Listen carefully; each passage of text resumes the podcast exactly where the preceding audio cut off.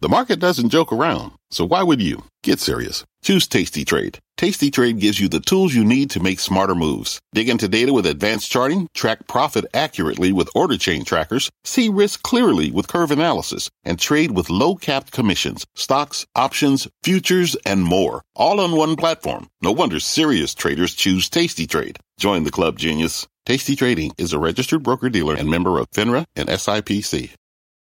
You're listening to The Exchange. Here's today's show. Thank you very much, Scott. Hi, everybody. I'm Kelly Evans. Here's what's ahead on what's shaping up to be a very busy Friday here on The Exchange. COVID jitters are spooking the markets, with Austria becoming the first major country to go back into lockdown. The Dow sinks, but tech stocks gain thanks to falling yields. We'll have the latest. And policymakers took what they learned from the financial crisis and applied it to fighting COVID 19. But was that a mistake? We'll look at what isn't working now and why it could cause bigger problems in the future. Plus, we'll also get some retail names to stuff your stockings with as we're just about a month away from Christmas. But we begin with these split markets. Now, Clarida making some comments. Dom, we can't keep up. I know. Clarida making some comments about whether or not those inflationary pressures upward are there. Earlier this year, they talked about transitory. We heard that a lot. So, Let's talk about the real push and pull in the markets right now. Kelly mentioned the underperformance, markedly so in the Dow Industrials, down about one half of 1%. That's roughly 150 points. We're off the lows of the session right now. To give you an idea for the broader based S&P 500, we're up seven right now. At the highs of the day, we were up roughly 13 points, or ra- rather here, up 13 points and then down seven points or so at the lows. So you can see tilting more towards the high end of the range here. But the NASDAQ composite stands out. It gets a star, a gold one there because it hits a record high. It's right near the session highs right now, up two thirds of 1%. Those falling yields on the sovereign bond side of things here in the United States are part of that story. We can see the 10 year Treasury note yield, the benchmark, 1.55%. It's kind of taken a leg lower here, but you can still see kind of trapped in this range that we've seen over the last couple of months. Now, we have seen that 10 year note yield move a little bit higher and lower in this range. So whether or not it sticks, that'll be a big question. But we are seeing the weakness in those travel and hospitality and leisure type names on those COVID fears. Could what happened in Austria be a precursor to something more broad ranging in terms of a global slowdown in the economy? American Airlines down about 1%, Live Nation down 1.5%, Booking Holdings and Royal Caribbean all in that kind of down 1 to 2% range. 3% range you can see here. But remember, with these names, in the intraday session, Kelly, we are now well off our session lows for many of those stocks. We'll see if a bit of a reversal is taking hold here. I'll send things back over to you. All right, Dom, thank you. Meantime, trading activity in single stock options hit a record high earlier this month with $945 billion traded on November 5th, according to Goldman Sachs. Today, three quarters of a trillion dollars worth of options are set to expire. Bob Pisani has the names dominating this recent activity and the impact that's having on the broader markets, Bob. And uh, Kelly, the options and future world has expanded in recent years. It's very different. The main action used to be in quarterly options or stocks uh, for stocks and indexes, but much of the action has now shifted to monthly and even weekly options. Individual stock options, in particular, have been taken up enthusiastically by the Robinhood Reddit crowd, who favor monthly expirations in things like the FANG stocks and recently in electric vehicle names. Take a look. They particularly favor call options. These are bets that would win when the underlying stocks rise. So most active call options include things like Apple, Tesla, Lucid, Facebook, Amazon right now, these are the most active ones. Apple, by the way, has seen a major increase in call volume. It's a big momentum favorite going into the expiration this afternoon. Now, judging by the call volume and the stock price, Tesla's momentum is slowing down a little bit. Open interest is smaller in puts. Puts are bets the stock will decline. But Alibaba, in particular, here stands out. That's, that's new on that list. There's a whole pile of puts that have gone in the money in the last couple of days as Alibaba disappointed on earnings and has seen a 10% drop in price. And Kelly, it is quite remarkable to see this explosion yeah. uh, in monthly options, particularly call options this year with the Reddit Robinhood crowd. What is the impact on equity structure, Bob, as we're seeing almost more trading in options than in stocks themselves? Yeah, it's it's not quite right to say that the options tail is wagging the dog at this point, but it really has caught a lot of people's attention. And of course, remember something: you're in an up market, so it, the start of a new options season or monthly options, you buy some options slightly out of the money options. In an up market, they will tend to go into the money. And if you do this month after month, suddenly you think you're a genius, but you're not. You're in an up market. So remember, we haven't really had this whole new system of movement to monthly and even weekly options really tested in a, in a down market or a more volatile market. We'll see. Fair enough. Bob, thank you so much. We appreciate okay. it. Bob Pisani tracking things down at the New York Stock Exchange. The Dow, meantime, is on track for its second straight weekly loss as that lockdown in Austria has renewed worries about the pandemic. Airlines like United, American, and Delta taking a hit today. Boeing also lower as it faces a separate report from the Wall Street Journal that the company is slowing 787 Dreamliner manufacturing even further. Deliveries increasingly likely to resume in February or March at the earliest. My next guest is staying bullish on that name despite everything. Joining me now is Chris Grisanti, the chief equity strategist and senior portfolio manager at MAI Capital Management. Chris, welcome. Before we delve into that broadly, what do you think about the sort of rearing of its head of COVID once again? Yeah, Kelly, thanks. It's nice to be back with you. Um, I, I, think this is not a total surprise. It was last November when, when cases started to go up again. If you look at a map of the United States, for example, you'll see it's not red states or blue states, it's cold states versus hot states. As people go indoors up north, uh, COVID's coming back. Uh, that's true in Europe as well, as you see Norway and Germany much worse off, for example, than Spain. Um, so what I think is it will get worse before it gets better, but but we're nowhere near where we were a year ago. We have vaccines, we have terrific drugs for treatment of folks who actually get the COVID. ICU beds are widely available. So so I don't see another lockdown on the horizon here in the United States one, it won't be as bad, and two, there's real lockdown fatigue that will push against that. Yeah, I hope you're right. And it is sort of jarring to see things normalize, especially like you said. I'm in a cold state like New Jersey, and workplaces are going back to normal, and traffic is way higher, and events are right. back to normal, and, and everything as well. So let's turn and talk about Boeing, which could be affected by this, but also by these Dreamliner issues.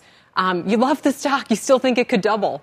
I do, I do. And people say, "Oh, there's a lot of hair on it," and I laugh and I say, are you kidding? That this stock is Sasquatch. There's so much hair on this stock. So, but for that reason, we like it because it can. Uh, in two years, these problems could be behind it, and unlike unlike any other kind of blue chip uh, great American company, this stock is still selling for half of what it was two years ago. So if you believe, like we do, that a they can solve their own uh, specific issues. Again the 787 would be one that reared its head today.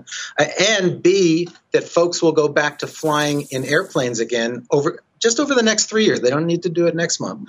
Um, this could be a terrific stock. It's hard to think of a stock that's not a big tech stock that, that could go up 100% in a couple of years just to get back to where it used to be. It still reminds me of a company you know maybe i could compare it with intel where there have been obvious missteps.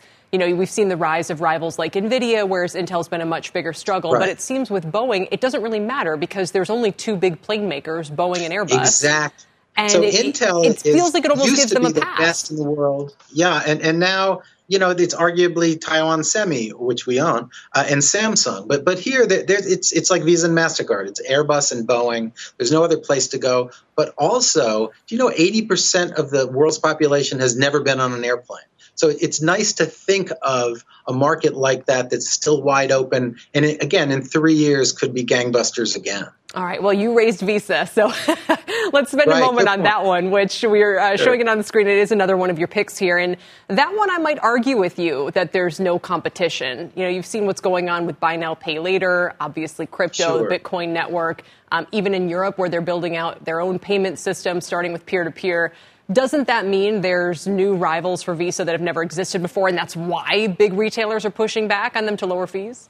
Oh, I think so. And, and you're, seeing, obviously, you're seeing Amazon is the latest example of, of, of pushing back on fees in the United Kingdom. Um, it, it, first of all, I, I, would take it as a great uh, tribute to Amazon, and investors should take note. Wow, we have a, a, a customer big enough to, to singly push back against Visa. And so mm. that's pretty impressive on Amazon. But what I would say is this is a dynamic situation, not static. So Visa is smart and they understand that there are these lots of different payment options and they're expanding in different ways. But still, most of the world, and I get back to the Boeing example, you've got a huge middle class growing all over the world, and most of those transactions are still done in cash. So we see quite a long runway. But and why I'm excited about Visa today and not say four months ago is it's down 20%. And again, we don't think that's fundamental long-term issues. We think this is a good entry point that you get every two or three years. And and you can hold the stock for five or ten years. I think the runway is really that long. And finally, Chris, why Visa over MasterCard? Because MasterCard does seem to be a little bit more involved with exposure to crypto and things like that. Even those in the payment space, the analysts themselves who are worried about disruption would kind of favor MasterCard over Visa for that reason. Well, well, Kelly, you know it, it's funny. I, am going to be, I can be intelligent and give you three reasons why you should pick Visa or Mastercard. But I get asked that question a lot. I actually went back and did a regression analysis. They are 96% correlated. Mm. So if you feel more comfortable with Mastercard for whatever reasons, you, you know you're probably going to do just well. They're much more correlated, for example, than than uh, Ford and General Motors or, or, any of those other companies. So so the honest answer that we shouldn't tell you because it's a deep secret is that it really doesn't. Matter. It matter. doesn't matter exactly. I praise, in the long term. I think that's probably right. I praise your honesty. Final quick question: right. What happens with interest rates from here? I got to tell you, I'm pessimistic. I think the Fed is, has been our best friend in the market for the last 18 months, and I'm a little afraid a year from now they won't be returning our calls. Mm. And, and I think that's because uh, wage inflation as we've started to see already, I think it's going to become a bigger and bigger problem and it's not going to go away. You know, oil and houses, they can go up and down, but wages, once they start going up, it's hard to reverse them. And I think that will force the Fed's hand. So, so I think six, nine months from now, they'll be significantly higher. We can live with that because earnings should come through. But the question is, what will the market be willing to pay for those earnings in a higher rate environment? Absolutely. And you have Clarida uh, commenting this afternoon. Maybe exactly. he would look at a, a quicker taper. We'll see. Chris, thanks so much. We appreciate it. Great to see you today. You too, Kelly. Nice Chris to be with Grisanti talking markets. Now, Austria's nationwide COVID shutdown is sending jitters across global markets, and cases have been spiking in European countries like Germany as well. The pan-European STOXX 600 index and Germany's DAX both fell about a third of a percent today, while Austria's index plunged 3% for its worst day in over a year. NBC's Claudio Lavanga is in Rome with the latest, but we will pause and pivot to our own Shep Smith, who is standing by here in CNBC. Uh, Shepard, we've had a lot of uh, news we're awaiting. A uh, couple of big legal issues. What, you, what can you tell us? Kelly, let's listen in as the Kyle Rittenhouse trial, we believe, is at the verdict stage. The judge has just asked the jury if they have a verdict. Remember, he's the now 18 year old in Kenosha, Wisconsin, August 25th of last year, said he went to help people and protect property when the city was in the throes of violence after white cops shot a young black man. Uh, during that period, he shot two, shot and killed two people, shot and maimed a third. Now we believe, after three days of deliberations, the jury has a verdict. Let's listen.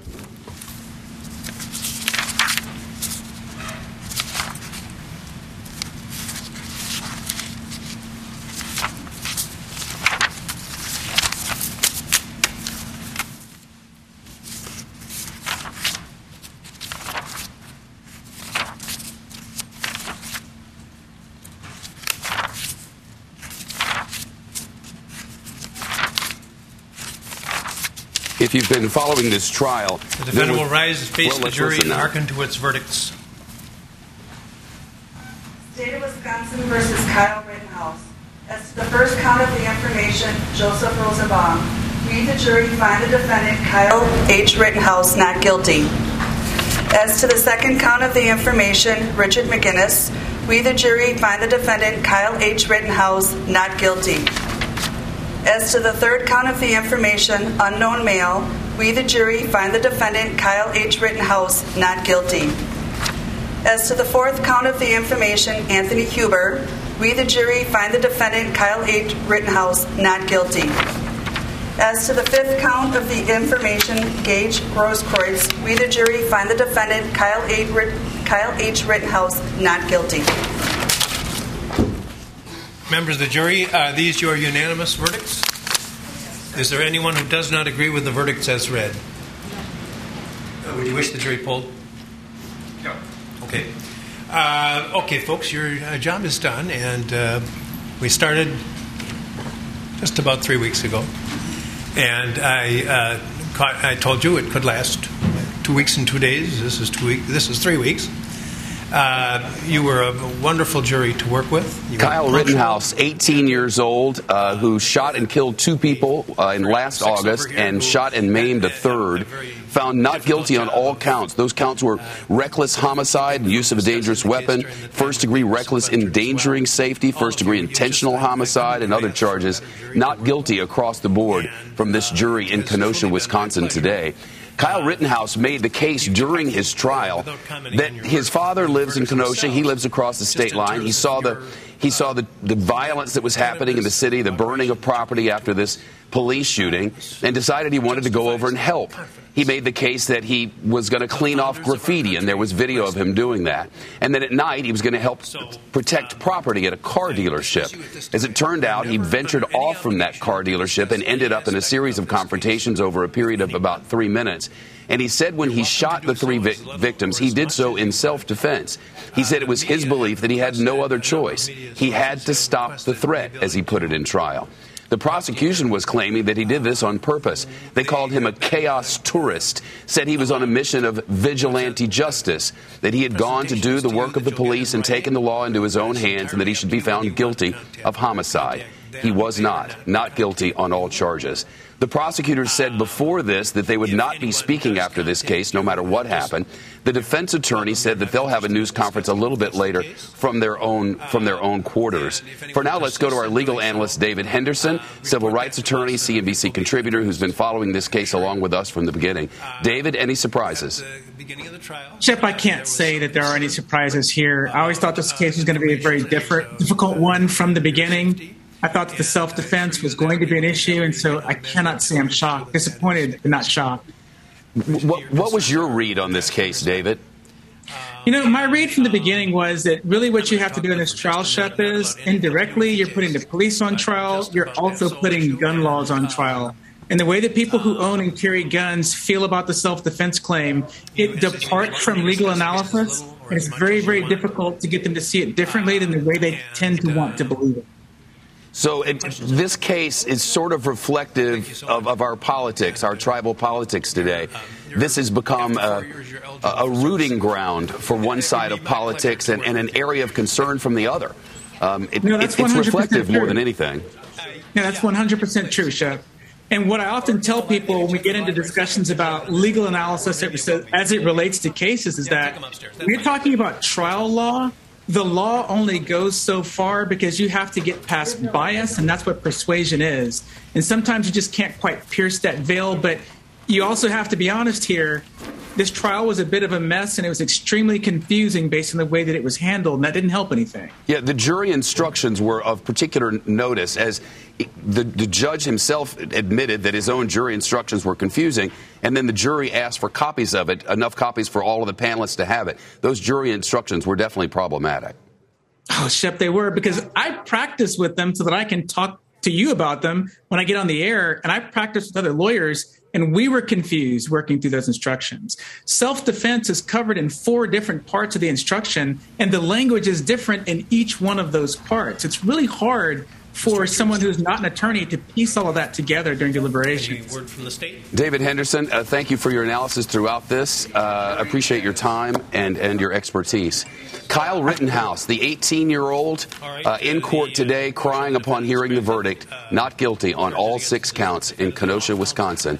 A full recap and live coverage of what follows this tonight on the news, 7 Eastern, right after Jim Cramer, right here on CNBC. For now, back to Kelly for more of halftime. Shep, thank you so much. Our Shepard Smith following this story for us. A prosecution also resting in the Elizabeth Holmes case this afternoon. So, as I mentioned, a very busy afternoon. Uh, we're keeping an eye on the markets here. Dow's down about 200 points. We're back in a moment. Hi, I'm Ben. I suffer from a condition called writer's block. It strikes when I'm at work. That's why I choose Canva Magic Write. It works fast, generating texts in seconds, thanks to AI. Common side effects include increased productivity, compliments from coworkers, feelings of satisfaction. Now I can say bye bye to writer's block. Ask your boss if Canva Magic Write is right for you at canva.com, designed for work. Canva. What's on the horizon for financial markets? At PGIM, it's a question that over 1,400 investment professionals relentlessly research in pursuit of your long term goals. Specialized across asset classes, but united in collaboration, our teams provide global and local expertise. Our investments shape tomorrow, today. Pursue your tomorrow with PGIM, a leading global asset manager.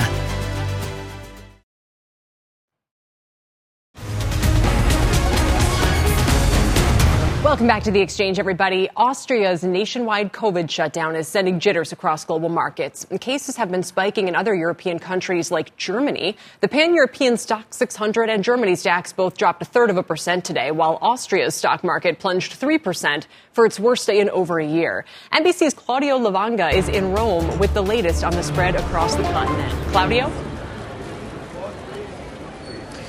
Hey, Kelly. Yes, well, Austria made the news last week when the Chancellor announced that only the unvaccinated will go into lockdown for the past week to try to stem the uh, fourth wave of COVID 19. That hasn't worked out because every single day we've seen record breaking rises in the number of people catching or testing positive to COVID 19. So the Chancellor today had to extend the lockdown to the whole of the population. Why? Probably because Austria has one of the, if not the lowest vaccination vaccination rates in Western Europe, with 66% of adults being vaccinated there. You compare that to neighboring countries like Italy, where I am, uh, for instance, where the vaccination rate is over 80%. Now, a lockdown, a full lockdown, is nothing new. Of course, we've seen it all around in the US, here in Italy, and in Austria as well. This is several times. Uh, what is new there is that Austria, on top of this, has announced that starting from February next year, uh, it will make vaccination mandatory, and that is the first European country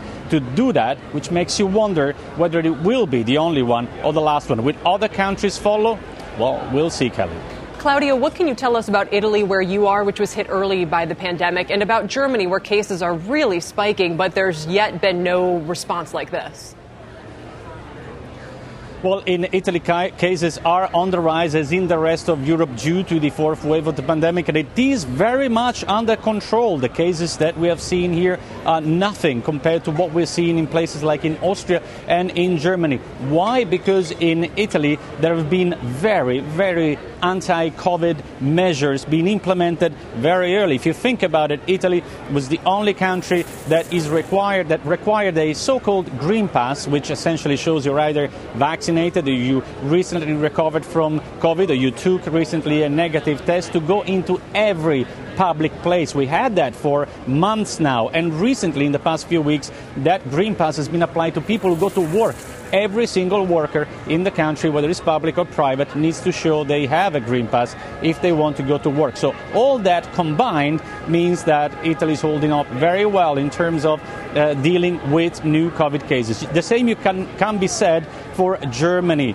In Germany, there are record-breaking cases of new uh, COVID cases every single day. Yesterday, there were 65,000. That is the highest number uh, on a single day since the start of the pandemic. Angela Merkel, the chancellor, said that the fourth wave is hitting Germany with full force. Right now, there's no need for a green pass like in Italy here, there, but they are talking about introducing a green pass there to enter public places like bars and restaurants, Carrie. It's fascinating what Italy has done, and again, giving you a couple of different ways to qualify for that, uh, including if you've uh, recently suffered from it. Uh, maybe some ideas there as the rest of the country will now turn its attention to uh, battling this as well. Claudio, thank you so much for joining us. NBC's Claudio Lavanga in Rome. Now, at the start of the pandemic, U.S. policymakers rushed to lend support to the economy using tools and methods that harken back to the financial crisis. In fact, they sent so much money to state and local U.S. governments that some are now dealing with record surpluses.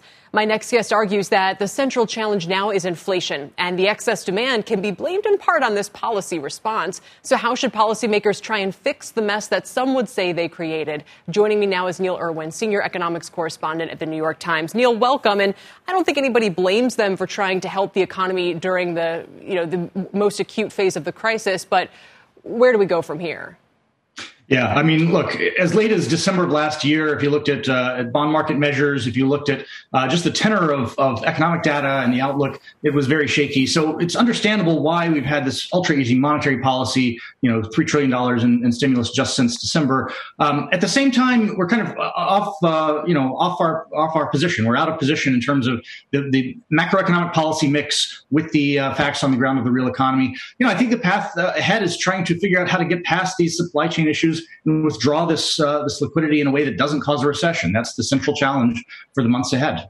Yeah, and I wonder if the president will leave uh, Chair Powell in place and maybe kind of blame him if that if that doesn't go well. I mean, we don't know, right, how markets are going to take it, and we don't know if he's going to decide he wants Brainard to be the one. Uh, to be appointed and, and lead the Fed through this. It's going to be one of the biggest challenges. You know, and in some ways, the pandemic response is easy. Maybe they overdid it, but this phase could be very challenging. Yeah, I think if you think about where we are right now, 6% CPI inflation, 4.6% unemployment rate, yet still with a 0% uh, you know, Fed funds rate and, and just starting to taper QE, uh, that, that those numbers don't really align by any kind of conventional, traditional way of thinking about monetary policy. Whether it's Powell or Brainard or, or even a, a, dark horse uh, surprise candidate, uh, that's the that's the big challenge they have to deal with. And we just heard these comments from, from Rich Clarida, the vice chair, uh, earlier today, uh, suggesting they might uh, speed up this taper sooner rather than later. So uh, I think the Fed is realizing they're, they're, kind of out of position and trying to figure out how to to get to a, a tighter monetary policy that aligns with where the economy is without uh, you know really really breaking the system. And the biggest pressure they'll be under is if the economy does slow, Neil, and they don't reach their socioeconomic goals.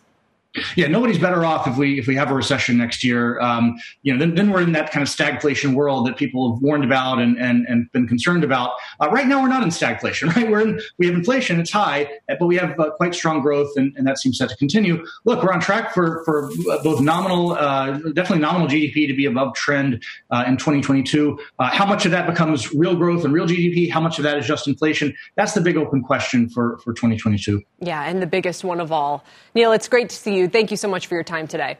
Thanks, Kelly. Neil Irwin with the New York Times. Quick check on markets show the Dow still down 211 points, so it's taken a little bit of a leg lower the last few moments. The low it was down 277. S&P's up a point. Nasdaq's up 79 on those falling bond yields and that COVID concern today. And Foot Locker, take a look at these shares getting left behind despite beating on the top and bottom line in their earnings and having better than expected same-store sales. But they say they'll expect global supply chain constraints to persist through the first quarter through this quarter, I should say, and shares are now on pace for their worst day since the pandemic, March 2020. They're down nearly 13%. Foot Locker CEO will be on closing bell, by the way, at 3 p.m. Eastern Time, talk about all these issues. And shares of Pfizer and Moderna are getting a boost after the FDA authorized the COVID booster shots for all U.S. adults. Now the CDC's independent panel of experts is meeting today to review the data and is expected to quickly approve the third doses. If approved, distribution could start this weekend. Moderna up about 5.5%. And check out these InsureTech names, initiations by Jefferies, they're warning investors to be selective with these early stage models. They say Hippo is the best positioned. They give it a buy rating and $8 price target, which is more than double Hippo's current level. It's under four. They also initiated coverage of Root with a hold and then Lemonade with an underweight. All three names have seen big declines from their all time highs. Root down 85% from its all time high just over a year ago. Lemonade down 71% from its high in January. And Hippo, which was a SPAC in August, is down 65% from its high. Take a quick break, but up next, surging crop prices. Crop prices could prompt farmers to upgrade their Deere equipment. And 2020 was a huge year for Best Buy, but what does 2022 have in store? Plus, the street is bullish on Dollar Tree's grocery bet. We have key numbers to watch and how to position ahead of all these cup, excuse me, companies' earnings next week. Stay with us. Welcome to the Canva guided meditation for stress at work. Impending deadline? Generate Canva presentations in seconds. So fast. Brainstorm got too big? Ooh. Summarize with AI in a click. click, click. Writer's block? Release with Canva Magic Write. Magical. Stress less and save time at canva.com. Designed for work. Canva. This podcast is supported by FedEx. Dear small and medium businesses, no one wants happy customers more than you do. That's why FedEx offers you picture proof of delivery packageless and paperless returns, as well as weekend home delivery to 98% of the U.S. on Saturday and 50% on Sunday. See the FedEx service guide for delivery information. FedEx Ground service is also faster to more locations than UPS Ground. See what FedEx can do for your business. Absolutely, positively FedEx.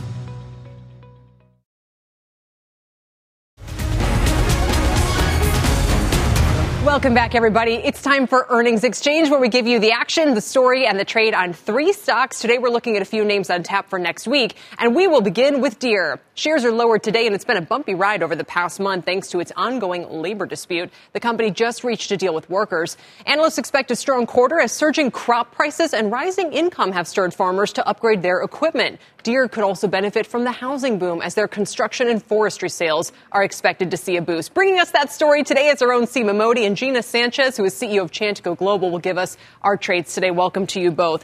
Seema, what are, what are we watching for with Deere?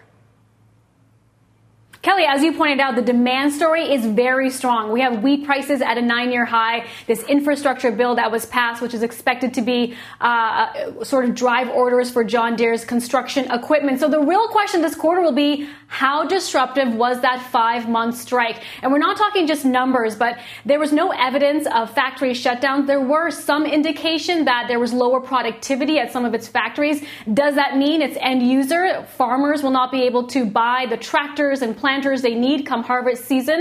Uh, are there spare parts that will be harder to procure in early 2022? So that will be the main question. The stock has done incredibly well. It's up about uh, 9% over the past two months and up about uh, 30 3% so far this year. And then the other factor to watch will be robotics and technology. Kelly, of all the industrials, John Deere has put the most money to work in research and development, uh, wow. recently acquiring Bear Flag Robotics for $250 million.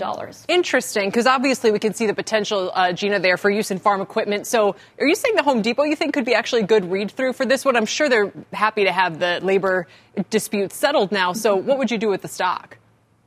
Well, look, I think what we're looking at, Seema hit all the big points. There's strong demand, obviously, for crops, for crop prices, strong demand by farmers.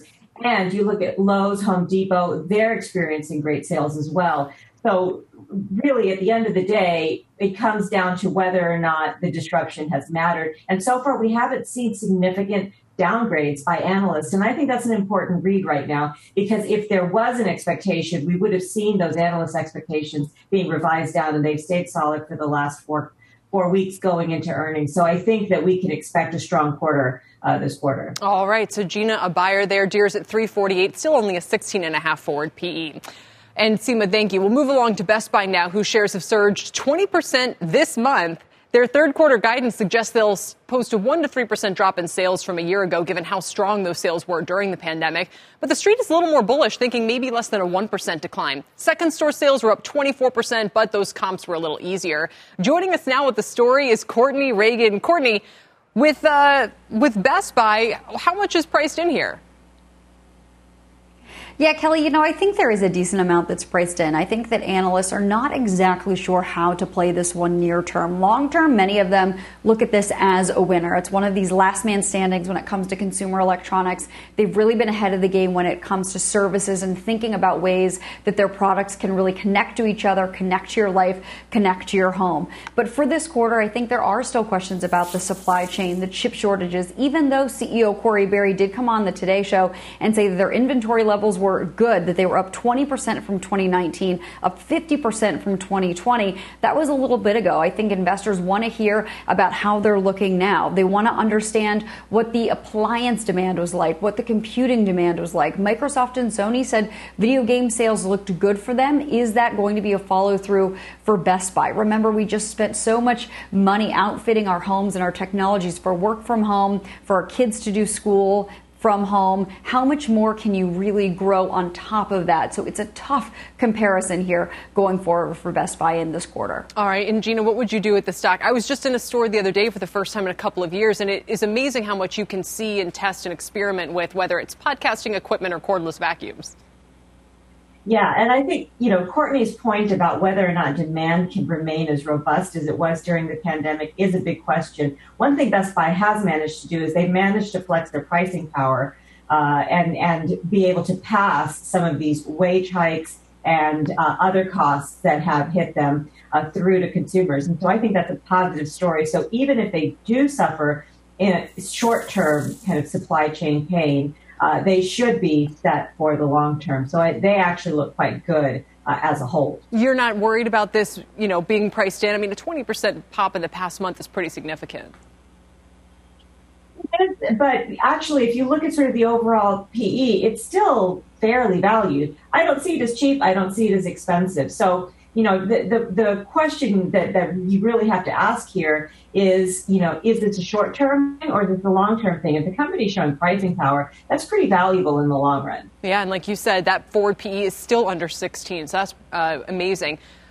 Courtney, thank you, but actually stay right there. We're going to talk to you about some Dollar Tree. That's our last component of earnings exchange today, and it's also had a big month with shares up 34 percent same day delivery service and expansion of their combo stores with Family Dollar are expected to be big growth drivers in Q3. And Dollar Tree has seen encouraging signs in stores offering fresh produce and frozen meat. As inflation persists, will their recent rise continue through the holidays? Court, how important are the holidays for them? So the holidays are important, Kelly, but I think what's even more important is this new activist investor role. Mantle Ridge taking a nearly 10% stake all in when you look at all of the investment that the company has made, making them their second largest shareholder. And they're really focused on the underperformance of Family Dollar. They want to take a look at that, see what they can do to increase the profitability and to close that gap between Dollar, uh, Family Dollar and Dollar General, which of course is a competitor. They think that there's room to run here, and investors seem to be jazzed up about the possibility that Mantle Ridge, this activist investor, could really put some juice under uh, sort of the bottom of that family dollar, which has been struggling since it was acquired. And he brings up some interesting points about inflation and how this could be an area where consumers are looking more to the dollar stores as they fight these higher prices. But Actually, earlier this year, Dollar Tree said they're starting to experiment with increasing their prices as well even just up to $1.50 in some cases. Mm. But if you use the example of Dollarama in Canada as sort of a blueprint for this, it all over time did increase the margins. Consumers adopted it because they actually were able to get their hands on more merchandise, right? That $1 price point sort of limits what you're able to sell there, especially when you've mm. held that for decades and decades. And so I think that's really what investors are going to understand on the call. Are consumers accepting of those prices that were going up even before these recent inflation data numbers that we had seen? And how much are they engaged with Mantle Ridge and accepting of their suggestions for Family Dollar? Really interesting. So, Gina, that PE uh, is actually up at 24. Do you like the stock here? That one's hard. The valuation here does make it a lot more challenging. And given the fact that we're looking at a pivot in the company as to whether or not they'll be able to pass this price through, uh, you know, create that that pricing power? That is a good question and one that I'm not willing to bet on uh, at this valuation. Um, you know, I think that they've certainly managed their supply chain issues well, and they they're showing themselves to have you know some legs, but it's expensive here. All right, ironically, for a dollar store. Uh, Gina, thanks so much. We appreciate it. Gina Sanchez with our trades today. Courtney, thank you as well. Courtney Reagan with our retail stories. Shares of this bank are slightly lower, but steadily climbing throughout the day. And Jim Cramer is a buyer. The stock up 2%, uh, actually makes up 2% of his charitable trust portfolio. We will reveal the name next.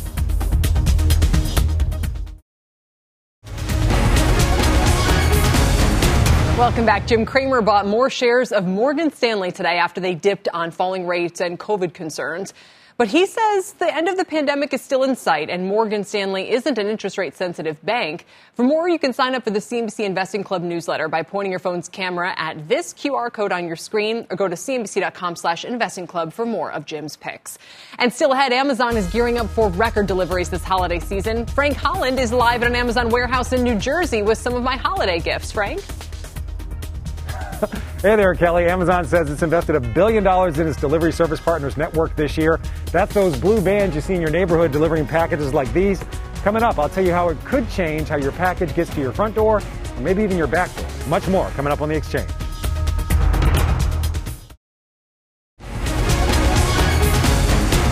Welcome back to the exchange. It's shaping up to be a pretty strong holiday season with cash flush consumers starting their shopping early, and we're a little more than a month away from Christmas already. So, which retailers are best positioned for this critical period? My next guest likes Macy's, Dick's, Target, and Lululemon, but with such big moves, should investors chase these gains? Joining me now is John Kernan, senior retail analyst at Cowen. Welcome back, John. Hi, Kelly. Happy Friday. Thanks for having me. Thanks for being here. Um, let's just yeah. speak to that concern. I mean, I guess we saw Target with a pullback this week, but I mean, look at Macy's. Wow. Yeah, sure. I don't cover Target and Macy's. My colleague Oliver Chen does, but it, what you're seeing is incredible strength in the consumer. Right now, you're looking at weekly retail sales data that we look at that's multiple standard deviations above any long term trend. The consumer is out and they're spending uh, very aggressively this early, early, this holiday season. So it's going to make for a strong holiday season. I, I, think the worry is is this as good as it gets given how flush consumers are right now? Right, and I'm sure the answer to some extent is it depends. Now I know you cover Dick's and Lulu. I believe you have a buy rating on pretty much everything in your coverage space right now, except for a couple names like Skechers and Puma. Is that right? Uh, we don't have a buy rating on just everything, but yes, we do like a lot Lulu, Nike, under Armour, Dick's, all, all those stocks are at multi year highs. There's been a huge inflection in the financial models. Uh, there's a lot of themes underpinning the strength in their top line and their margin structures. I think those continue into next year, even when you lap a very robust top line environment. You guys are looking for holiday sales. Is this right? Up 11 to 13%? We are. It's the best holiday top line growth here at Cowen. We forecast 11 to 13% to roughly $884 billion for the holiday. It's the best holiday top line growth we've seen since 2005. So it's one for the ages. Uh, we, there's been $1.8 trillion of stimulus essentially directly deposited into consumers' bank accounts since March of 2020. That's almost 10% of our whole GDP. Uh, that's had incredible effects on consumer demand, the supply chain, and inflation. But things are good right now for the consumer. How much more room would names like Lulu and Dick's have to run, do you think? I think when you look at their financial models, they can double earnings over the next five years. So I think there's still upside. Certainly, some of it's been pulled forward with the moves in the stock prices, but I think next year you're looking at another 20% plus gains in those stocks. I think the combination of earnings growth and even some more valuation expansion can take these stocks a lot higher. Let's talk Foot Locker. Is that the one we just were speaking about? You know, bad reaction to the quarter. Can't quite make sense of it. Maybe it's talk about supply chain issues sticking around. What, what are your thoughts on it? Yeah, that's certainly topical today. The stock is down uh, double digits. I think there's confusion over their guidance for the fourth quarter.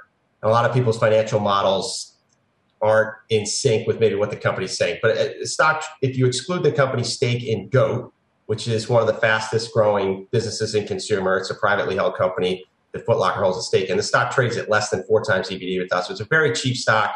It's a lot of moving pieces in the financial model right now. What do you think is happening with this mixed messaging? I'm just curious if other names could be vulnerable to it as well. Yeah, it's on supply chain. It's on concerns of you know Nike, Foot is heavily levered to Nike. It's over 75% of sales. Uh, Nike obviously had uh, some supply chain issues when Vietnam shut down. Mm-hmm. And I think there's concerns as to whether Foot Locker can comp positively in the fourth quarter in what is a very robust environment. I think investors want to see growth, top line growth, and they're not quite sure what management's guidance points to at this point. Very interesting, but you think sort of an exception to the rule here uh, for what looks like a very strong season. Very strong season. Like, you know, see what happens in the first quarter of next year when we start to lap some of those like direct deposits that came yep. into consumers' bank accounts, and it's going to be you know the ports will also open up at that point in time, so you'll probably have more inventory come in, and you got very tough top line comparisons. So, it seems like everyone. Is, yeah, I was going to just say everyone who covers retail seems to say uh, circle back after the holidays, and we might be telling a different. It's been 18 months of crazy financial modeling and comparisons, and it really will continue through the first half of next year. So we will be busy. All right. Well, hope you can get a break, celebrate those holidays, John. We'll see you again soon. Thanks so much. Thank John Kernan joining me from Cowen. Moving from hardlines to e-commerce, Amazon is expecting to deliver a record number of packages this holiday season, and it's spending big bucks to keep deliveries on time while preventing drivers from burning out. Frank Holland is at an Amazon warehouse in New Jersey with more. Frank? Hey there, Kelly. Well, Amazon's grown its network of delivery stations, sites like this one we're standing in right now, by 300% since 2019 as it moves the sites closer to customers to power one and two day delivery. Uh, this is where those blue trucks you see behind me, they pick up your package. This is where your package is at when you get one of those text notifications that it's about to be delivered. Now, during the holiday peak, this site will deliver 50,000 packages a day to about a 30 square mile area here in the central Jersey area. Amazon now delivers about 72% of its own packages, about a 50% increase from 2019. We spoke to the head of Delivery Service Partners. That's the official name of Amazon's Blue Vans. She says the company invested a billion dollars this year, including upgrades to its routing technology ahead of this historic holiday peak. We continue to improve the uh, amount of times drivers visit the same neighborhood, so their familiarity increases. These are the kinds of things that both enable our routing technology to get smarter as drivers visit these addresses. We're able to teach the tech how to help them navigate better. And those upgrades will get their first big test just a week from today. Black Friday e commerce is expected to increase by 16% year over year. All of Cyber Week expected to increase by double digits. The head of the DSP program says this year, with this, this holiday rush, the routes, they're actually going to be more dense. That's going to allow drivers to do a little bit more customer service. That includes just talking to customers on the route as well as package placement. You know, whether you want it at the front door, the back door, mm. maybe even hidden somewhere to avoid those porch pirates. That takes Kelly, time. This is quite a contrast, Frank, with your reporting on UPS yesterday. And there's a company that spent decades working to perfect literally which turns it takes on its routes my anecdotal experience in my neighborhood is the UPS guys know what they're doing, and when I see an Amazon van coming, I take the kids and I run the other way. Um, I don't want to comment on that, Kelly, but certainly the company says it is definitely working on its routing technology and really focusing on making sure that their drivers are more aware of where they're going and have more of a sense of, hey, do you have a, a hidden driveway? Or is there some other thing going on at your house, your neighborhood, maybe a dog, something like that? So for them, that's what really these upgrades about the routing technology is like to increase that service level when it comes to delivery. Yeah, no, I feel bad sometimes they pull over on these really busy roads and it can be it can be hair raising. Frank, thank you so much. We appreciate it. Frank Holland on how Amazon is getting all of those packages to our doorstep. Up next, the pandemic has changed a lot about everyday life. We'll hear from the CEO of a delivery software platform about how restaurants are evolving to keep up with new demands right after this.